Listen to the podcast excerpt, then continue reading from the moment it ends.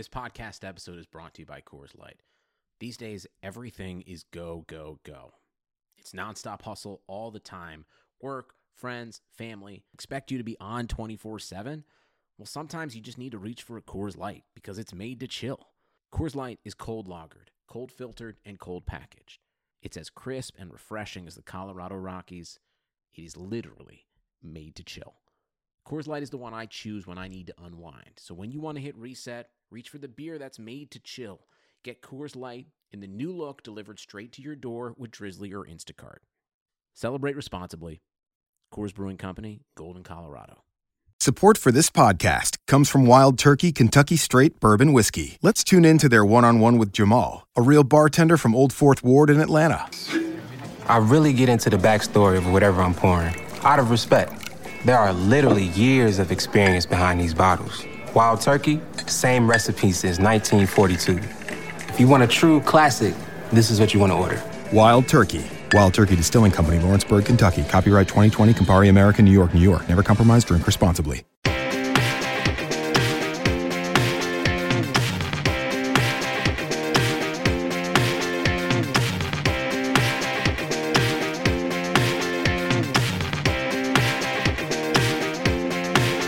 Hi there, hockey fans, and welcome back to RotoWire's signature NHL Hockey Pod podcast with Statsman and AJ. Friends, I'm Paul Bruno, and you can follow me at Statsman22. My co-host is AJ Scholz, and you can follow him at AJ Scholz24. On today's show, we're going to be doing a round one progress report for all eight series. Even in the early days of this postseason, we've seen enough surprising results to make me restate my belief that there is no other sport in North America where the playoffs are less predictable, and I love that aspect of it. I suspect my partner is not feeling that good about things, but AJ, we got to muddle through this show, and you know what? You've had two cup wins when in the history of uh, our show, so come on, chin up, pal. no, yeah, it's uh, it's definitely. Uh, we'll talk obviously more when we get there, but uh, series has not gone quite the way I expected, although I'm sure uh, Lightning fans can uh, commiserate with me as well. So, uh, but yeah, we'll get into all that. But I'm I'm surviving. I'm thriving. Uh, you know, we'll we'll keep keep moving on, and uh, you know, at this point, it might be time to start thinking about next year. Maybe not there yet, but uh, we're we're getting pretty close. But uh, yeah, before we kick off the rest of the show, just use do my usual reminder here uh, that throughout the week, if you have questions about your lineups, fantasy hockey, hockey in general, uh, you can tweet at us. We'll try and answer those for you.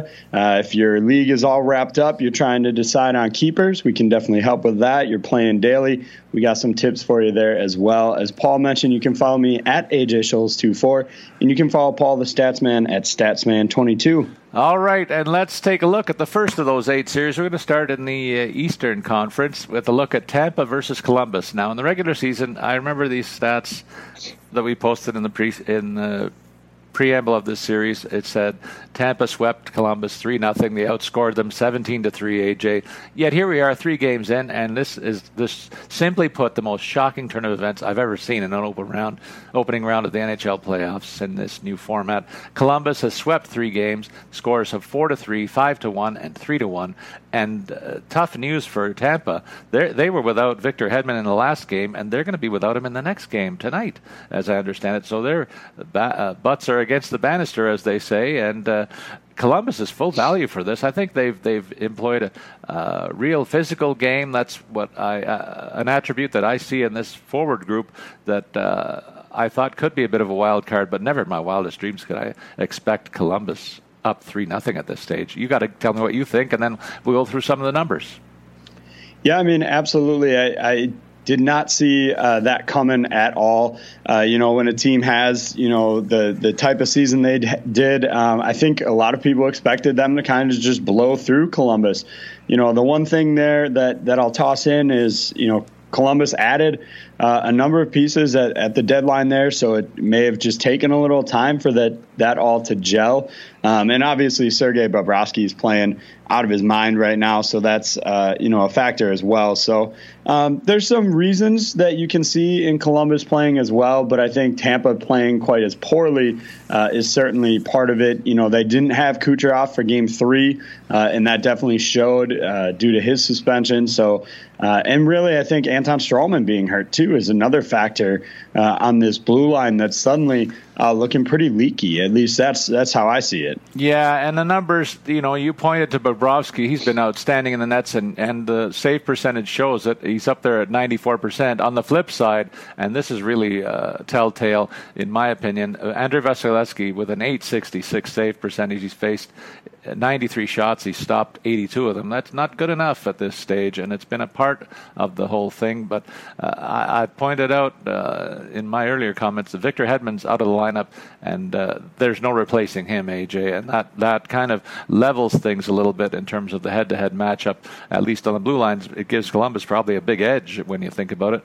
Uh, the forward ranks, you know, they're not getting a lot of performance from the big names. Uh, you look at nobody's got more than one goal on this team. They're, they've been limited to just a five goals over the three games. And that's just unthinkable here. And so, uh, bad time for the offense to come uh, to dry up. And uh, when you're down three nothing, you you're really up against it. And uh, you know, Penguins and the, and the and the Tampa team are two teams in that in that boat. I don't see Tampa coming back. AJ, they may win. Uh, a game tonight and extend it, but and even the second one maybe in Game Five. But I don't see them coming all the way back at this stage. Do you hold out any real hope for this club? Look, I'll, I'll, I'll say it this way: if there's a team that can do it, I think it's Tampa. Yeah. Um, if you're asking me, you know, there's two teams that are down. Which one I pick uh, to make the comeback this year? It, it's certainly Tampa. They have all the talent uh, and the possibilities here. Do I expect it? Certainly not. Um, but if, if anybody can, it'll it'll be them, I think. Yeah, and for Columbus, you got to tip your hat to their their offense. Matt Duchene finally delivering like they thought that he could. Five points in this series to date. Zach Werenski, a superb defenseman, and Seth Jones. We talked about that pairing all year long, AJ, and they're delivering the goods and, and playing upwards of 25 minutes a game, up 24, 25 minutes each. And uh, happy to see the Nick Foligno is, is healthy and, and leading this squad. Josh Anderson. Uh, Boone Jenner. They're getting production from guys that that had been a little lax in that in that department for much of the season. But uh, good to see for them that the recent additions and even a guy like Artemi Panarin, who must have one foot out the door when you think about it, uh, is is committed to this club as playoff run it seems, and he's got four points as well. So the fact is that the uh, key leaders and the offensive pieces in Tampa are not delivering, and Columbus is, and then some. And uh, the goalie matchup, you you've hit it on the head that uh, Vasilevskiy is not playing to the level of his counterpart and uh, they say a, goal, a good goalie can really steal a series, and that's been part of the story here. Why don't you give us a bit of a lead in into the next series that I have more of an interest in? Yeah, so we're looking at uh, you know Toronto and Boston there. Uh, you know Toronto took uh, the early lead uh, on the road. That that I think was a huge win uh, to kind of start the series off right. Obviously, Boston gets the second one at home, uh, and then Maple Leafs get their win uh, last night in their first game at home to take a 2 1 series lead. So, uh, pretty even series. You know, for my uh, kind of analysis on this, I, I, think I might have said this in the show, uh, our previous show. I think this is a seven game series uh, no matter what. Uh, and I think what we're going to see is whichever team comes out of this for how physical it's been. We'll talk about that a little bit here. I know you want to chime in on that. Um, but with how physical the series has been, I expect a seven game series. Neither one of these teams, regardless of who wins, is going much further in the next round. I just don't see uh, them coming out, you know, after this takes a toll. So, you know, that's that's kind of what I'm seeing uh, at least. But I know you've got a little bit closer look. Uh, you uh, were at the game last night, so you seen anything different there, or do you think this is a seven game series as well? Well, I called Leafs in six, and I'll tell you why. I, I think they have to avoid going back to Boston and and that uh, the history that that'll conjure up for, for Leaf fans. Uh, only two of the current players really played in, in the previous two, and that's, well, one of them won't play. That's Nazem Kadri, obviously, but Jake Gardiner did. And uh, let's deal with the Kadri thing right off the top. I got to give a mini rant here, AJ. You and I talked about it. You let me blow off some steam about that game. Uh, really, it was a Boston effort to intimidate the Leafs, and uh, the referees accommodated them, in my opinion. And everybody that I've spoken to in the media and just friends in general, uh, not necessarily Leaf fans, have have agreed with me that the referees let that game out of hand. Take a look at Jake DeBrusk, for instance. He had a couple of interactions with Nazem Kadri. There was a knee on knee hit, which Bruce Cassidy called a shoulder on shoulder hit in his post game uh, presser. I guess he needs a rectal octoscopy, is what I'm going to say, because there's no way that that was shoulder on shoulder, and his head is nowhere near where it should be if, if his, that's his analysis. But uh, that should have been a penalty. Then uh, his takeout of pa- Patrick Marleau on the rounded part of the boards, AJ. I took a good look last night at where the rounded part of the boards is. It's basically outside the field of play, and when you get hit into that, that's a pretty good hit. And that's what I thought it should have been a charging call. So that's two penalties. Then he drives Jake Muzzin into the boards, cuts him in the head. He elbows J- uh, Dermott. He elbows him in the nose. He draws blood. No penalty there. No penalty in the other. He should have had three or four additional minors just by himself. And so Nazem Kadri's looking around saying, "Are the refs going to call a flipping penalty here?" When they when they decide decide not to, he takes justice into his own hands. And I suggested to you that if you and I were line mates and I saw you getting abused like that repeatedly, at a certain point I'd say, "Screw this." The referees aren't helping out here, so I'm going to take the law into my own hands, and that's what happened. And and I think he got an excessive penalty. I know it was based on his history, but by good, my goodness, it was also a, a terrible effort of officiating that uh, that led to the whole outcome. In any case, let me get that rant off my chest and out of the way. My analysis: the Leafs have got to play their game twice. The Bruins got to play their game once, and that's why it's two to one. These teams are evenly matched, like you suggested. Seven game series is what you think it's going to be. I think it needs to be six for the Leafs to win. They can't afford to lose serve on home ice, so I think game four is a vital one on Friday night. They got to win that one. And it's interesting to note in the long history of the Leafs, AJ, they have never won games three and games four, game four in any one series in their history. So they're halfway there, and they need to complete that. Otherwise, they're in big trouble. Yeah, I mean that. Uh, I definitely think uh, you bring up a good point because if they split that, then home ice goes back uh, to Boston for the final three games there, and, and you know I did pick Boston in seven, so um, I kind of anticipated uh, home wins by everybody uh, and it carrying on. So uh, obviously Boston, if they're going to advance, they need to get that win. I'll I'll touch on the Kadri you know suspension here a little bit. I I I think the suspension was warranted for the hit, especially with the uh, you know history here. However, I absolutely agree with you, Paul, in the sense that this could have been better handled by the officiating in the game to prevent this from happening in the first place. Yeah. Now, I didn't watch it nearly as closely as you, so I didn't see everything that, that you pointed out, but definitely the knee on knee uh, to call that shoulder on shoulder is is you got to be out of your mind. Um, that was definitely a knee on knee hit. And so I see, I can definitely see where Kadri's coming from. I think he obviously needs to make a better decision there yep. and needs to, to, you know, play the game and and let your coaches uh, we you know we tell our guys all this this all the time you know coaching high school hockey don't worry about the refs. We'll worry about the refs. You worry about playing on the ice. And that's kind of what needed to happen here. But obviously, you can understand why Kadri did what he did um, based on everything that was happening. And so for me, uh, I put it on the officiating uh, that could have prevented it. But I do think this, the length and, and nature of the sp- suspension was warranted, uh, at least the way I see it.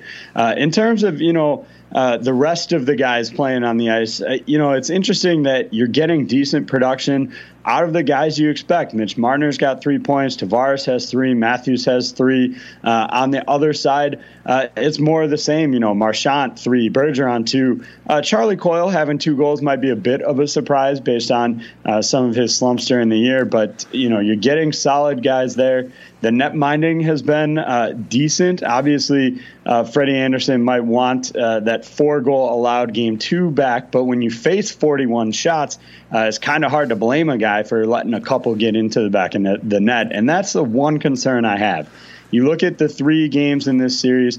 Freddie Andersen has faced a combined 115 shots uh, for a .939 save percentage. That's a really high save percentage, yeah. especially when you consider he's given up seven goals mm-hmm. uh, in that stretch. And so uh, I think the the defense here needs to step up and maybe limit some more shots. Yeah, let's look at the individual players here from another, another perspective. And you say, look at the depth on the Boston Bruins. It's being challenged right now, AJ. They're missing Marcus Johansson up front. They're missing Sean Kuraly, a top checking forward up front. They I, they expect to get him back in Game Five, and the sooner they get him, the better to kind of try and shut down at least one of the Leafs' uh, two offensive lines. On the blue line, uh, Connor Clifton is nicked up. Kevan Miller, Miller hasn't made an appearance yet in the series, and neither has John Moore. One of those guys might have to step in to bolster that third pairing of Grzelcyk and Kampfer, which looks pretty weak to me. And then uh, in terms of the rest of the Boston Bruins uh, defense, I think Zdeno Chara has been a little bit exposed, AJ, uh, in terms of not being able to cope with the speed of, of the Maple Leafs. Uh, I've been a little bit surprised at that aspect and that development. Torey Krug, Krug was a victim of a, a big body check, a clean one from Jake Muzzin uh, by all accounts, and uh, so he is less than 100%. Charlie McAvoy seems to be the key linchpin on this Boston blue, line that needs to deliver.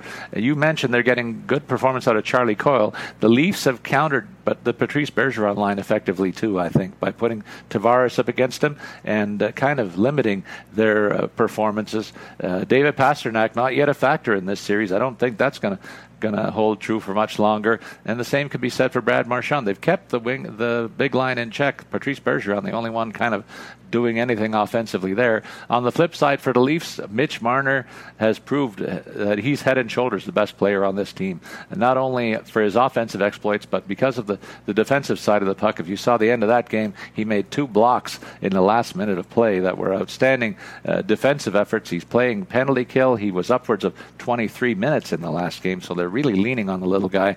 And I hope that he can hold up under the rigors of all this. Good to see Matthews wake up a little bit. Uh, Andreas Johnsson had a big night for the Leafs last night. Willie Nylander has to play that third line center role. I think it's good for him, AJ, that he's in the middle of the ice and gets a little bit room to wheel. But they're lead, they're leading on the top two lines heavily. Giving them about 20 minutes each and uh, splitting the third and fourth line minutes. The Leafs are getting great fourth line work from a guy like a Trevor Moore too. So I'm really happy with the fact that uh, there's a lot of hands on the rope.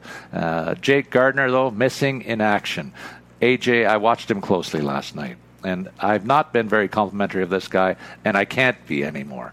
He was detriment every single time he touched the puck last night. It was unbelievable and uh, and he just looks lost out there. They're limiting him to about 15 minutes a game, and uh, that might be even too much. So uh, a guy like a Morgan Rielly has to play almost double that much. He's averaging 25 plus, uh, giving them yeoman service. And of course, Ron Hainsey, the underrated uh, defensive defenseman there, is also doing a great job. So that's my detailed look at the numbers uh, that I see.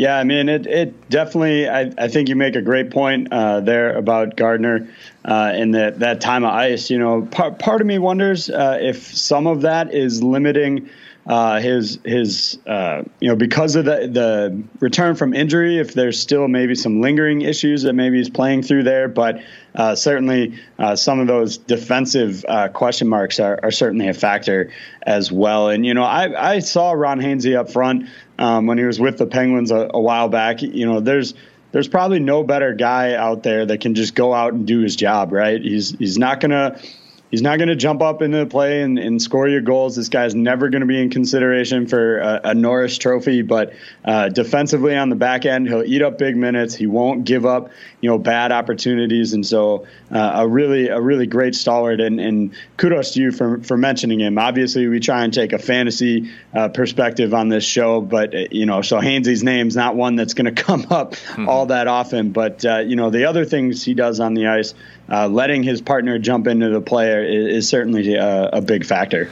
All right, let's take a look at the third series as we go into the Metro Division a little bit. Washington Capitals and the Carolina Hurricanes. Washington leads this series two games to one. They kind of uh, they got off to a good start, holding court uh, serve at home with a pair of wins, four to two and four to three. But then they got shellacked in the first home game Carolina's played in the playoffs in a long while, and uh, five nothing result. That was a pretty good answer by the Hurricanes. And uh, man, oh man, you think they would plant a big seed of doubt in the Caps if they could ever steal a second home game, but one thing I didn't like before we go on to the stats and things, I didn't like the fact that uh, Alex Ovechkin tore into uh, a youngster Svechnikov last night with a fight. Apparently, Svechnikov asked for it, dropped the gloves, just uh, challenging Ovi, but he almost killed this guy last night in the scrap, and uh, it was just not a, a, very pleasant spectacle to watch. Uh, in terms of the people that are doing it for the the Caps. It's the familiar names. Look at Nicklas Backstrom off to three goals and one assist. You've not Evgeny Kuznetsov three assists. So the center uh, ranks are uh, delivering the goods for the Caps as expected. John Carlson also. So it's the familiar names at the top of the board. Of course, Ovechkin and Wilson are doing their thing. But Brooks Orpik deserves a bit of a mention, AJ. And you know a little bit about this guy's game.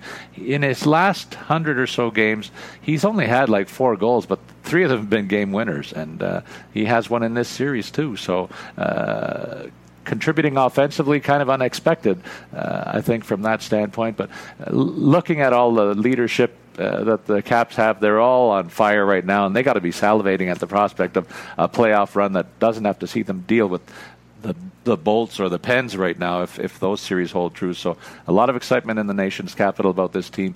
But uh, I give kudos also to Carolina for showing up in that last game and making an interesting series.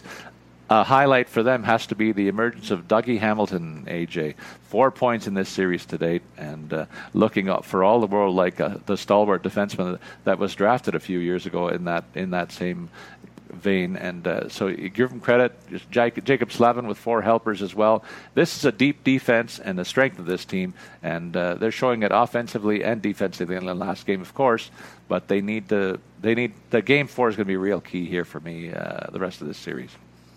Yeah, absolutely. I'll, I'll, touch on that fight a little bit because I actually have a, a, different approach. I, you know, I've seen a lot of people kind of lambasting Ovechkin for, uh, you know, getting in a fight with this kid. Well, you know, he he initiated it he for from all intents and purposes. Yeah. And so for me, you know, that that's not on Ovechkin. That's not his, you know, his problem. This kid's 19 years old. I don't know what exactly he's thinking there. I'm, I'm not sure. I want to go toe to toe with uh, Alexander Ovechkin. That's for sure.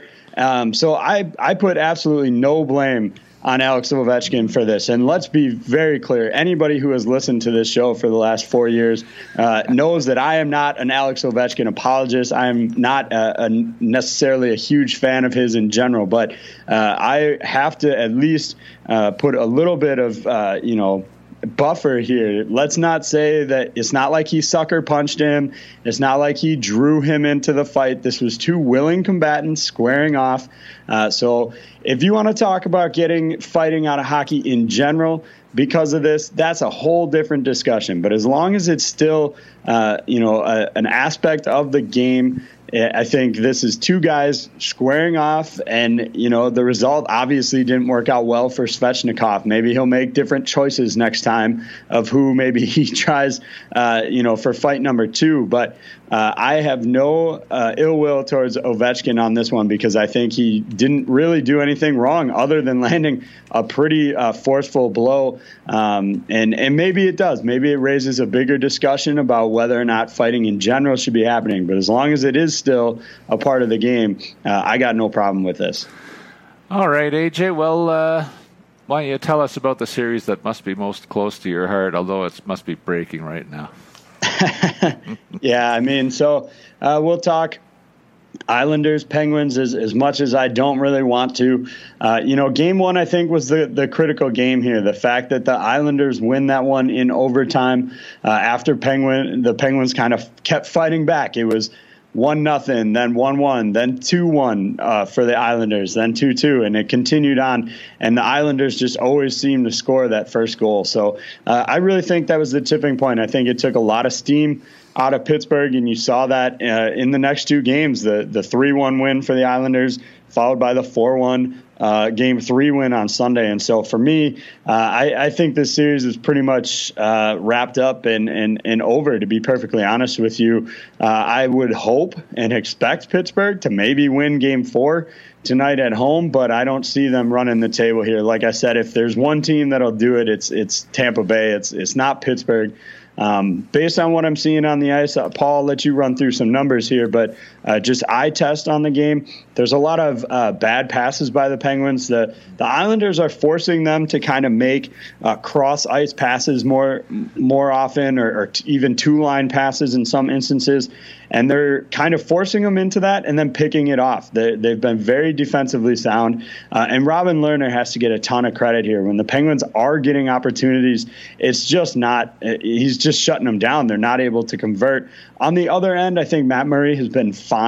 Uh, the the one goal, uh, one of the goals over the shoulder, uh, got to be tied up against the post. That's the only bad goal I feel like he's given up uh, in this series. The rest have been, you know, kind of situations where you would expect, you know, odd man rushes that the, you know, is a bad spot to put your goalie in. So uh, credit where credit is due. The Islanders are playing very sound defensively, forcing Pittsburgh to make mistakes, uh, and then they've been able to capitalize them. Yeah, and you know what? They're getting the Islanders are getting production from up and down their lineup. Jordan Eberle, I've talked about this guy's hockey IQ, and you're really seeing it in this series, in my opinion. He leads the Islander attack with three goals, two assists, total of a plus five. He's only averaging about 16 minutes a game, and that speaks to the fact that this team may ice the best fourth line in hockey. And you can't undersell that too, AJ, in terms of them setting a physical tone here. I don't think the, the Penguins really enjoy that aspect of the game as much as the Islanders do, and, and really they take their their lead, the Islanders, from the fact that they have that fourth line capability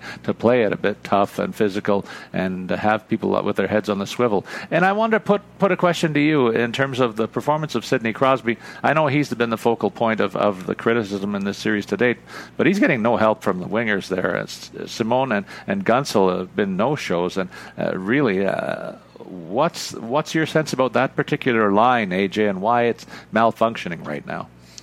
Well, so I, I think the, the biggest thing has been Robin Lehner because Guentzel and Crosby have had opportunities mm-hmm. um, to put some points together, and, and they just haven't been able to to get one uh, into the netting there. So I, am not as concerned about that. I don't love Dominic Simone on that line on the other side. That's where I was um, getting. Yeah. Yeah, Jared McCann, I think, is a perfect uh, uh, person to put in there, or Patrick Hornqvist. I'd love to see either one of those yeah. guys take on that role. McCann was injured, so he did miss. Uh, I think game two he missed, uh, and so that was obviously a factor as well. But for me, uh, I would like to see somebody other than Simone. and I think we will uh, when lines come out today. I'd be surprised if they left him uh, on that right wing with those two guys. Yeah, I was looking at the right wing deployment, and to me, I would think Patrick Hornqvist might be a guy that should get a little bit more time based on the fact that I was saying about the physicality of the two teams. He's a pest, and, and he would really help. Uh, offset some of the tactics used against Crosby, particularly here. Uh, Zach Aston Reese uh, riding uh, shotgun with Malkin and Kessel could be a bit of a dark horse in DFS play, I suppose, if you're looking for value tonight. I, I like the fact that they've got Kessel and Malkin together again. Uh, but that leaves the third line a little bit exposed. They've been going all season long, it seemed to me, with the three stars on three separate lines. Do you like the fact that they've got Malkin and Kessel together right now? I absolutely prefer it. I'm I'm with Phil uh, on this one. It's it's something that he's been vocal about. Uh, you know, uh, preferring that option, and I'd like to have those guys together. I, I know. I get what you know Mike Sullivan is, is trying to do there, spreading it out a little bit. But I think Rust, Bjugstad, and and Hornqvist, or uh, you know Garrett, even Garrett Wilson or Simone down, whether they flip. Um, but I think that's a perfectly capable third line that can produce offensively. And so for me, yeah, I love having Phil and, and, and Gino together on the same line. And then to finish up in terms of the Penguins and uh, your analysis, uh, the blue line and the goaltending. Matt Murray has been less than spectacular in this series, in my opinion. The average is, uh, says three over three goals against. You can't really have that, particularly with Leonard at the other end of the rink standing on his head. The Penguins' defense is healthy. Uh, the Letang uh, is a yeoman, uh, great uh, at both ends of the ice. What are they getting out of the second pairing, Jack Johnson, Justin Schultz? Do you like the way they're looking? I, I don't. I, I think uh, Schultz has been a little more uh, hesitant to to play uh, an offensively minded game. Uh, it hasn't been there quite as much. Now he does have three points uh, in the series, but uh, you know he's also made some some bad mistakes. You know, one was directly uh, led to a two on one opportunity that the Islanders scored in Game Three. Uh, he kind of jumped up defensively when it when he had a you know a guy coming back to to play def- you know to back check. Um, and so I think he would have been better off stepping back. I, I think Jack Johnson's been fine uh, since getting healthy scratch that game one. Um, but I think the biggest uh, concern for me is actually Brian Dumoulin. Uh, he's looked a little bit out of sorts. Uh, he is just back from from that injury, and so you have to wonder if he's 100% there. Uh, looked has steadily looked better, so um, hopefully getting all that straightened out. But um, I do find it interesting that we suddenly find Olli Maatta on the outside looking in, uh, you know, following the additions of Gudbranson and, and Marcus Pettersson. And I actually think that's the right person to be out of the lineup right now. You're not going to take Dumoulin out, even though uh, he is struggling a little bit right now. I think Schultz just is the one guy that I would say needs to definitely play better as well. And so the Eastern Conference is one of lots of surprises, AJ, but I think things are more according to what I expected, at least on the Western side, maybe with one exception. We'll get to that in a bit. But the Nashville Dallas series, I think you, myself, and Matt, Matt Matthew K. Uh, really handicapped the the Dallas Stars and Nashville correctly here. It was going to be a low scoring series. That's what we've seen here. Uh, a trio of one goal games to show you this is a pretty good matchup. Uh, give credit to Dallas for, for playing a very sound defensive structure. I didn't think this was something this team was capable of, but they're really leaning on the fact that Brian Bishop has uh, has been one of the league's better def- better goalies, more underrated uh, in the last few years, and he's right there with with a goals against average at two in this series, uh, just over two rather uh, in the three games. And at the other end of the ice, Pekka Rinne is doing Pekka Rinne things, and uh, kind of shaking the the uh, effects of a bad playoff run last year, I guess. Uh, and so that's where it starts for me in terms of the defensive uh, abilities of both clubs here. Nashville certainly leaning on their defense. Uh, look at the top of the scoring here. There's nobody with more than two points in the, in the total of the three games. Mattias Ekholm is one of them, and PK Subban is another one. Then the other three are forwards. So that shows you that we've been right all along about the fact that the Nashville defense is impactful here at both ends of the ice. In terms of the the uh, Stars, they're getting great work out of their top players, Seguin and Benn, delivering the goods with a, uh, five points between them. Matt Zuccarello has been a great addition, as it turns out. Finally started to pay dividends from his trade deadline uh, acquisition, and uh, the fact that he was missing for a month doesn't really show so far. He's got a pair of goals in the three games here, so uh, really even matchup the way I see it. AJ, well, let's uh, let's knock this one around. I'm curious to hear what you have to think. Yeah, absolutely, I agree, and a very even series, um, a little more even than I than I think I expected. I, I thought Nashville might, uh, you know, take uh, both games at home and and potentially at least one on the road, um, but uh, you know, I think overall. Um, the concern I have for Nashville right now is the fact that you know you mentioned the defense, uh, you know, stepping into the play. They're uh, top line here is not giving them much. They've right. got one goal out of Filip Forsberg. Viktor Arvidsson doesn't have anything to show for it. And then you add in uh, injuries to some kind of veteran guys that they brought in uh, via trade, and Brian Boyle and Wayne Simmonds, who are both considered week to week. Uh, that likely means they're out for at least two more, uh, if yeah. if not even beyond that. And so uh, that's going to stretch things out on those kind of deeper lines. I think Austin Watson uh, will continue to to be the guy that I point to that needs to produce for them if if they're gonna. Um, you know, make a deep run here. On the other side, uh, as you said, they're getting that help from their uh, their star players here. But uh, from there is where the concern is the other way, in the fact that there's not uh, much outside of that. Now, granted, there's not a ton of goals going around because it has been a low scoring series. Um, but after Zuccarello, you know, and, and Heiskanen, uh, who's been a, a, great option for them, yeah. Uh, Ben Lovejoy is the only other player out of those kind of top guys that you name that has a point right now, and that's not a guy that's going to rack up a lot of points for you. So the on one side, I'm concerned about the stars not playing well. On the other side, I'm concerned about the depth not playing well. And so I think that uh, is going to have us in line here for a very long series and, and another one that could go seven games. I agree with that slant. I don't think there's much that I can add there. You've pretty much covered it all. So why don't you take us into the next series on the on the docket here? Yeah, absolutely. We'll talk Jets and Blues next. Uh, you know, St. Louis, kind of the the surprise here with the two one lead, uh, taking both games uh, at uh, in Winnipeg, which is not an easy place to win. When they get fired up there and they do their whiteout, it's definitely an intimidating uh, place to play. But obviously, Winnipeg came back on Sunday uh, and took one on the road. So perhaps this is a road warrior series, uh, and that you know could be a, a, good sign for Winnipeg heading into the, tonight's game. Uh, I think what you're seeing, you know, in this group is in those first games there wasn't a lot uh, that uh, the Jets were getting out of those those top producers. Those guys were really pretty much uh, shut down for the most part. Uh, the exception, uh, obviously, being uh, Patrik Laine, who has finally discovered yeah. his game after like a month long slump here. Um, but the concern for me is, you know, guys like Kevin Hayes, just one goal to show for it. Nikolai Ehlers is pointless. Um, these are guys that are supposed to produce with Laine uh, in some of those top groupings. And so uh, there's a, a, little bit of a concern there, obviously. St. Louis, uh, it starts and stops with their netminder. Uh, I think he they will go as far as he will take them. Uh, and stymieing that Jets offense is no easy task.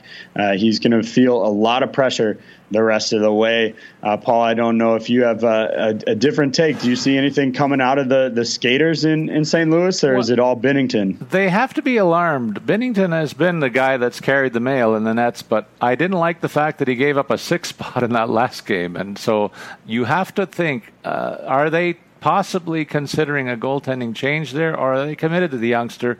They have Jake Allen in the wings. He's been a 60 game player in the past. So a real tough decision, and that's for me in the St. Louis end of the ice. But uh, you'll have to keep an eye on the things early, and, and it might be a short hook if, if they go with Binnington, and if he's shaky at the start, they can't afford to lose that second game at home. It has the, much the same feel for me as the Leafs Boston series. Game four is a vital one, I think, and if St. Louis can can kind of hold serve there and maintain that two game edge, I think they're okay. But if by chance Winnipeg gets it. You mentioned about that home ice advantage for them uh, that they normally have, and they stumbled badly at the outset of the series, which I thought was a cl- uh, uh, death knell for them. They rebounded with a key win. If they can double down, they're in good shape. But in terms of the guys that have de- delivered the goods for the uh, St. Louis Blues, they've gotten yeoman work out of their blue line.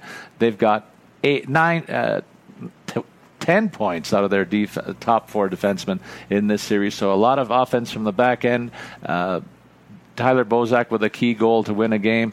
But Ryan O'Reilly only one goal in three games, a minus two. You don't expect that. Jaden Schwartz one assist to show for his records. Brayden Schenn, zeros across the line. So uh, St. Louis is ahead in the series, despite the fact they're not getting a lot of production out of that top line. You mentioned Patrik Laine finally uh, showing his offensive game and reminding us all that he's a premier sniper and he's gotten off the mat in fine shape to ha- kind of lead this offense. And it's nice to see Big Byfuglien in, back in, in the groove and participating at both ends of the ice. He's got five points in this series, AJ. And so uh, that to me is a great sign for the Jets. If, like I said, if they can level this thing in game four, I think they're away to the races. But I, I'll go on, on, on record as saying the winner of game four wins this series. That's how, how clearly important it is uh, uh, in the greater scheme of things. And uh, I'll swing us over to Calgary and Colorado. That series stands at uh, two games to one right now, AJ, for Colorado. A bit of a sh- surprising turn there. They stole uh, game two in overtime, and that really swung the series in their favor, and they doubled down on that with a resounding 6 to 2 win. And uh, it's, to me, it it's all about Nate MacKinnon. That guy's been a runaway train in this series, and uh, and uh, Calgary's had no answer for him. And uh, kind of I kind of wonder about the Calgary situation. They they uh, allowed this guy to dominate. I, I, thought it could be again drawing a parallel to the Leafs and Boston series. Maybe it's a, it's a situation where strength against strength might might suit uh, Calgary better than uh, what's been happening to date here. They got to find a way to shut down the, the big pivot for Colorado, and uh, that's where it begins for me, and that's where I think we should start a discussion. What do you think about this series so far?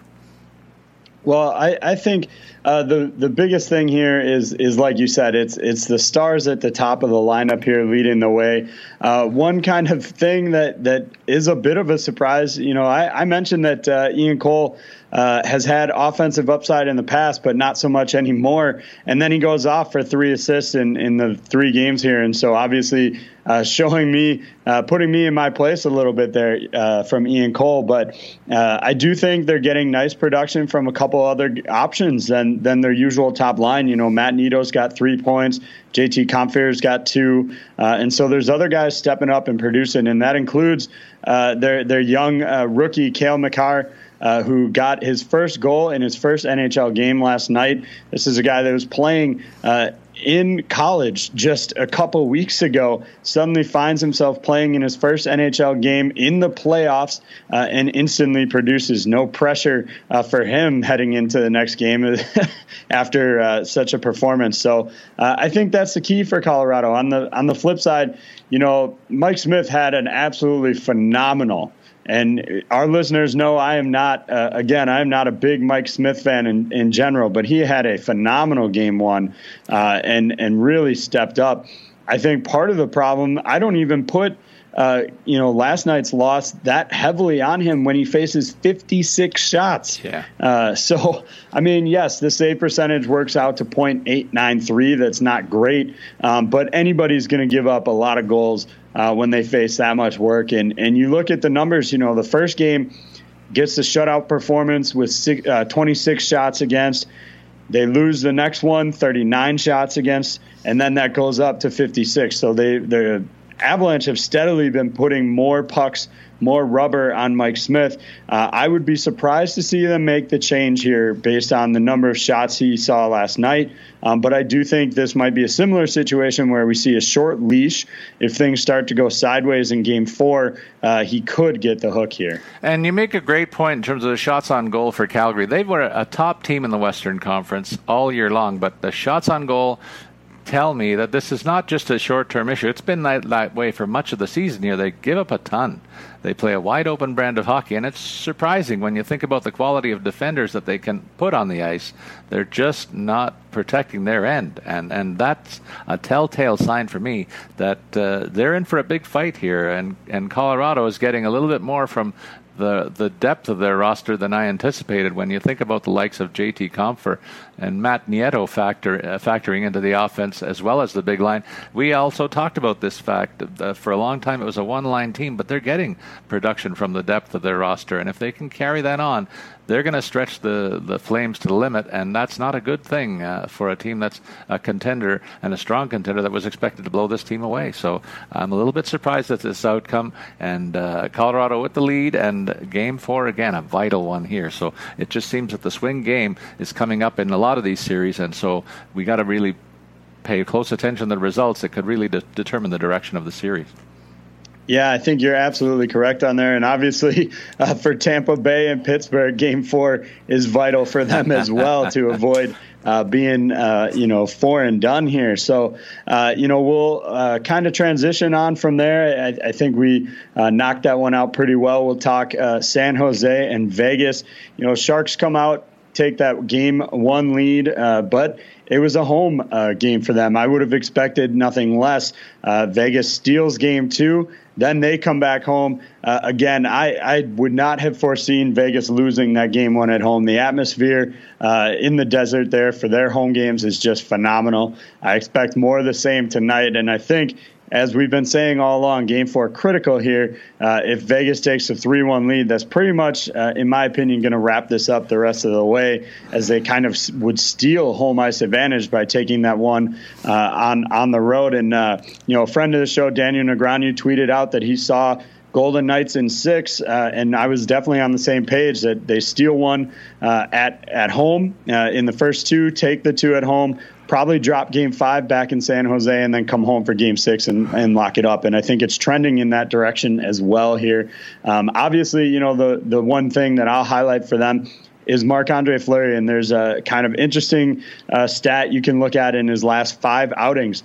If he gives up four goals, they've lost. If he gives up three, uh, they win. So, and I think that's going to be the key. The the Golden Knights have enough offense to get them uh, past a, a three goal uh, deficit here. But any more than that, and suddenly I think uh, Vegas is going to be in in you know a little bit of a more gray area. So uh, if Fleury can keep it to three or less, I, I think it's a win for sure for them. Uh, any more than that, it gets a little shaky. Yeah, it seems like you bet the over in this series, AJ, and you'll be in good shape. There's been uh, uh, seven goals in the first game, eight in the second, nine in the third. Uh, I think. Are we see, going for ten in the fourth? I think you can see more of the same. That's right. And when you look at it, I think San Jose's got a big upper hand here. I don't like the goaltending in uh, San Jose right now. Marty Jones really struggling again. We've seen that all year long. He's been uh, trying to straighten things out and really not getting a handle on the net minding situation. Uh, maybe they do turn to an Aaron Dell here in a surprise start. I wouldn't be shocked by that development. Uh, and and then you know a couple of key uh, other factors. Joe Thornton out of the lineup with a one game suspension. That has hurt Marc Edouard Vlasic uh, being nicked up and missing some time potentially. That that hurts as well. I, I uh, think one of the highlights, though, for this for me, I love a, good scrap and, and seeing Kane mix it up with the heavyweight champ of the league and Reaves, uh, in my opinion, that was kind of fun uh, as a bit of a sidebar. But really and truly, Vegas should take this series, and I, would be shocked to see San Jose come back at this stage. Uh, the the top two lines in Vegas are a real handful right now. It seems like the Stastny unit really, really finding their groove in this series and leading the parade and scoring. They got a combined 22 points in three games so far. And I'm looking for the second line to kind of wake up a little bit. I'm I'm going to tip my hand a little bit in terms of my DFS play tonight too. In that regard, I think it's time for the Karlsson unit to to kind of do their fair share. They've been kept in check a little bit, and I don't think too many teams have been able to do that for too long. Uh, four games, three games in the books, they've combined for a total of three points. I think they're going to at least double that figure tonight, AJ, and and I think put. Uh, the Sharks on the ropes before this one's over. Yeah, you definitely are, are onto something there. And, and, you know, you mentioned the goaltending. Uh, they've already named Jones as starter for tonight. So he's at least going to get the look tonight. He's already been given the hook once uh, after giving up three goals on just seven shots uh, in game two. I would expect more of the same if this gets any uh, south at all. I think they'll pull him. And I think if they lose game four and he has another bad night, I think you might be right. It, that you have to consider all of your options. And if they lose game four in a bad night for Marty Jones, it might be time for them to at least consider putting Aaron Dell in the pipes. And so, yeah, I, I definitely agree. The goaltending is the seems to be, you know, I feel like we've repeated ourselves eight times here. Game four is the critical one, and the goaltending is the key, but that is how it all shakes out uh, more often than not. And that's our slant so far on the series today. The next time we're going to come back to you is is when the second round matchups are known. So just keep that note uh, filed in the back of your minds and look forward to the next episode of Puckcast. But we continue today with a FanDuel segment. We bring back FanDuel because there's games to play tonight, and uh, we remind our listeners that over two and a half million players have won cash prizes, including AJ and myself. And now that the baseball season's underway, you can play some baseball bets as well. And we invite you to take advantage of all that on our special offer for new users. Sign up today at fanduel.com slash RW. There's four games on tap tonight, including swing games in a couple of series and other two other games where uh, teams are hoping to fend off elimination. The Shockers, Tampa, and Pittsburgh there. Tampa goes into Columbus, 7 o'clock. Islanders at Pittsburgh at 7:30, Winnipeg at St. Louis at 9:30, and then Vegas hosting the San Jose Sharks at 10:30. So games all night long. I'll be tuning in from seven till about two in the morning. It seems, AJ. And I know you'll be doing the same thing. I know your heart's in your throat right now, but uh, and you'll be watching Pittsburgh and, and the Islanders. But uh, what do you see? Let me see. Let me see. Uh, let me see if we can do a four-game parlay here. What what team is winning each of these four games? Uh, well, I, I just don't see a, a, a, chance where either Tampa Bay or Pittsburgh is getting swept. I, I, think these teams are led by too many veterans. that have been here before. Uh, they they offer too many stars on on both of those clubs, and so for me, I think Tampa and Pittsburgh both win tonight. Again, I'm not predicting a, a series comeback by either. Uh, side, but I think they'll win game four at least and, and prolong it here. Uh, you know, Winnipeg, I, I, think they are starting to figure things out. Patrik Laine is going. I think they'll get the win here again.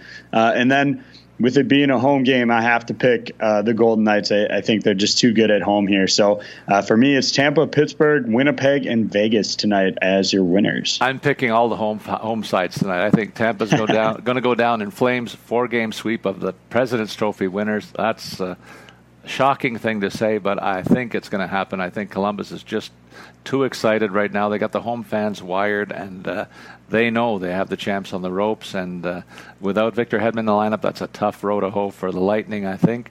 Uh, Islanders at Pittsburgh, I think Pittsburgh does have one last gasp in them, and, and you'll see it tonight.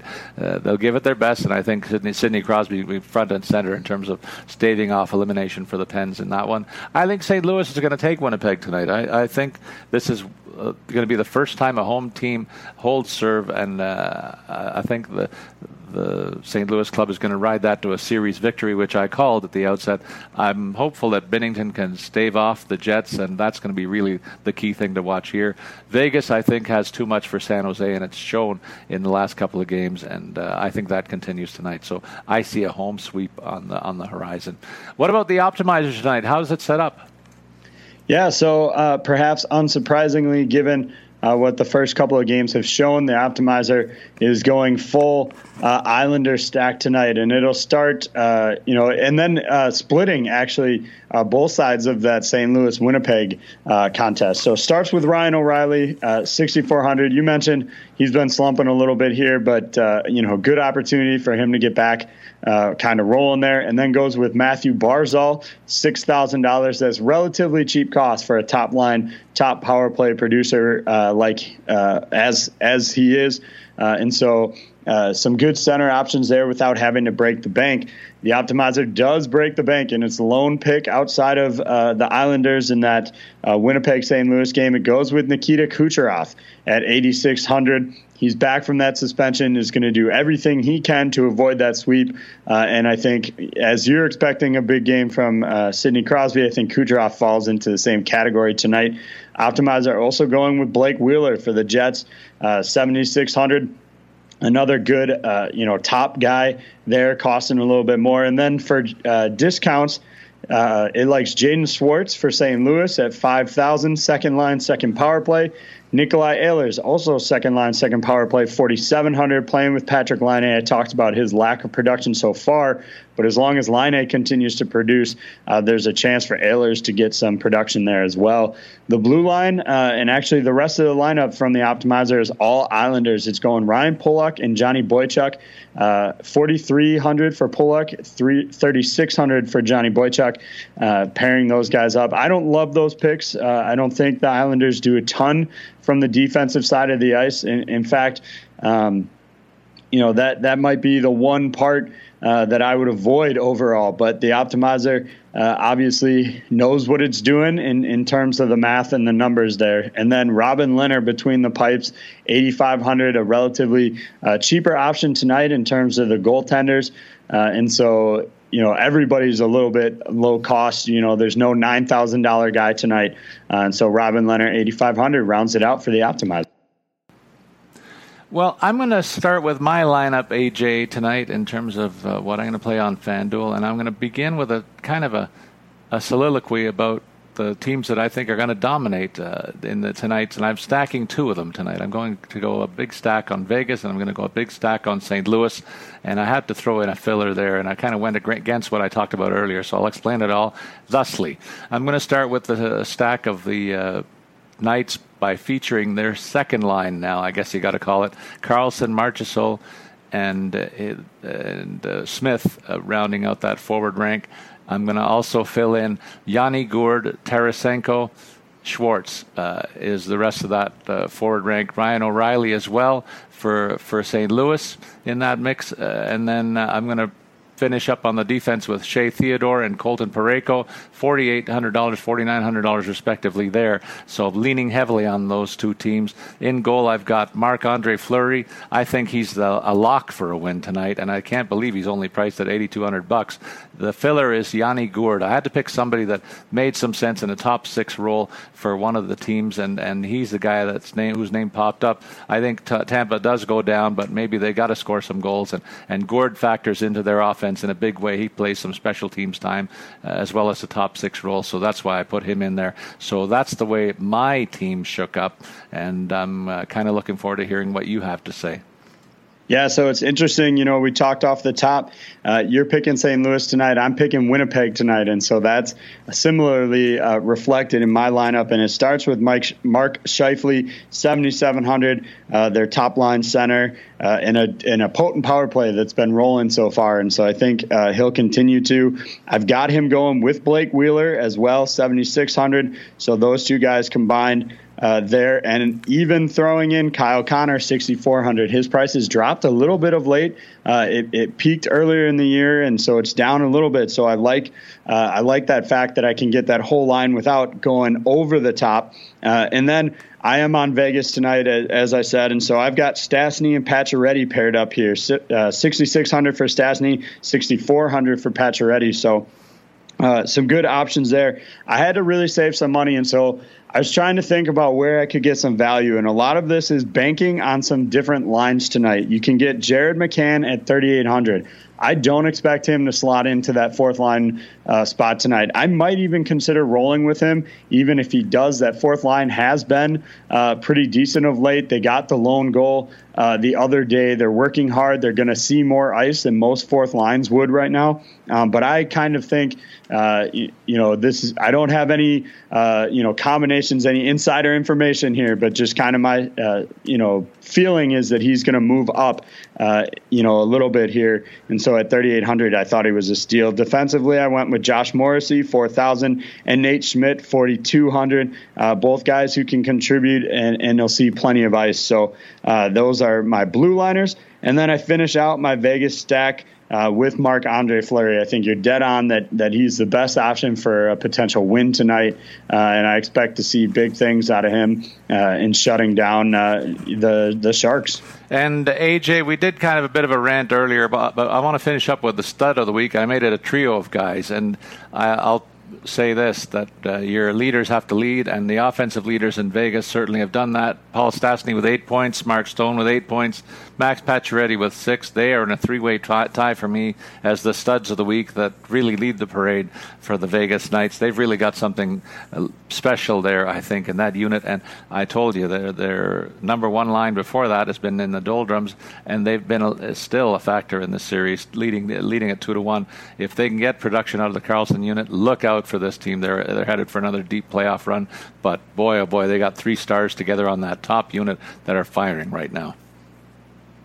Yeah, I think that's that's a great point. I, they are, uh, you know, really working well together, and and everything seems to be clicking for them. You know, obviously we'll have to see how it carries in, uh, you know, deeper into the series. Uh, they kind of ran into some problems last year, but now they've got Stastny, who they signed in the offseason. They've got Stone, who they brought in. Uh, so a little bit different depth uh, here in terms of, of producing.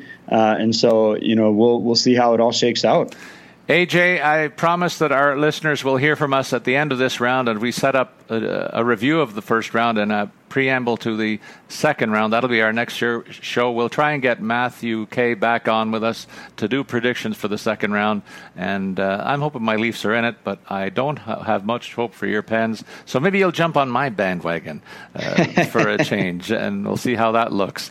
But uh, for now, that wraps up this episode of Puckcast with Statsman and AJ. Please remember to send your comments or questions on Twitter. Follow me, Paul Bruno, at Statsman22. You can follow AJ at AJ Scholz24. We're going to put our our lineups online today on our Twitter feeds just to help you out a little bit. As always, we invite you to listen into Puckcast to get our tips to stay ahead of the competition in your fantasy hockey planning and research. So long, everybody.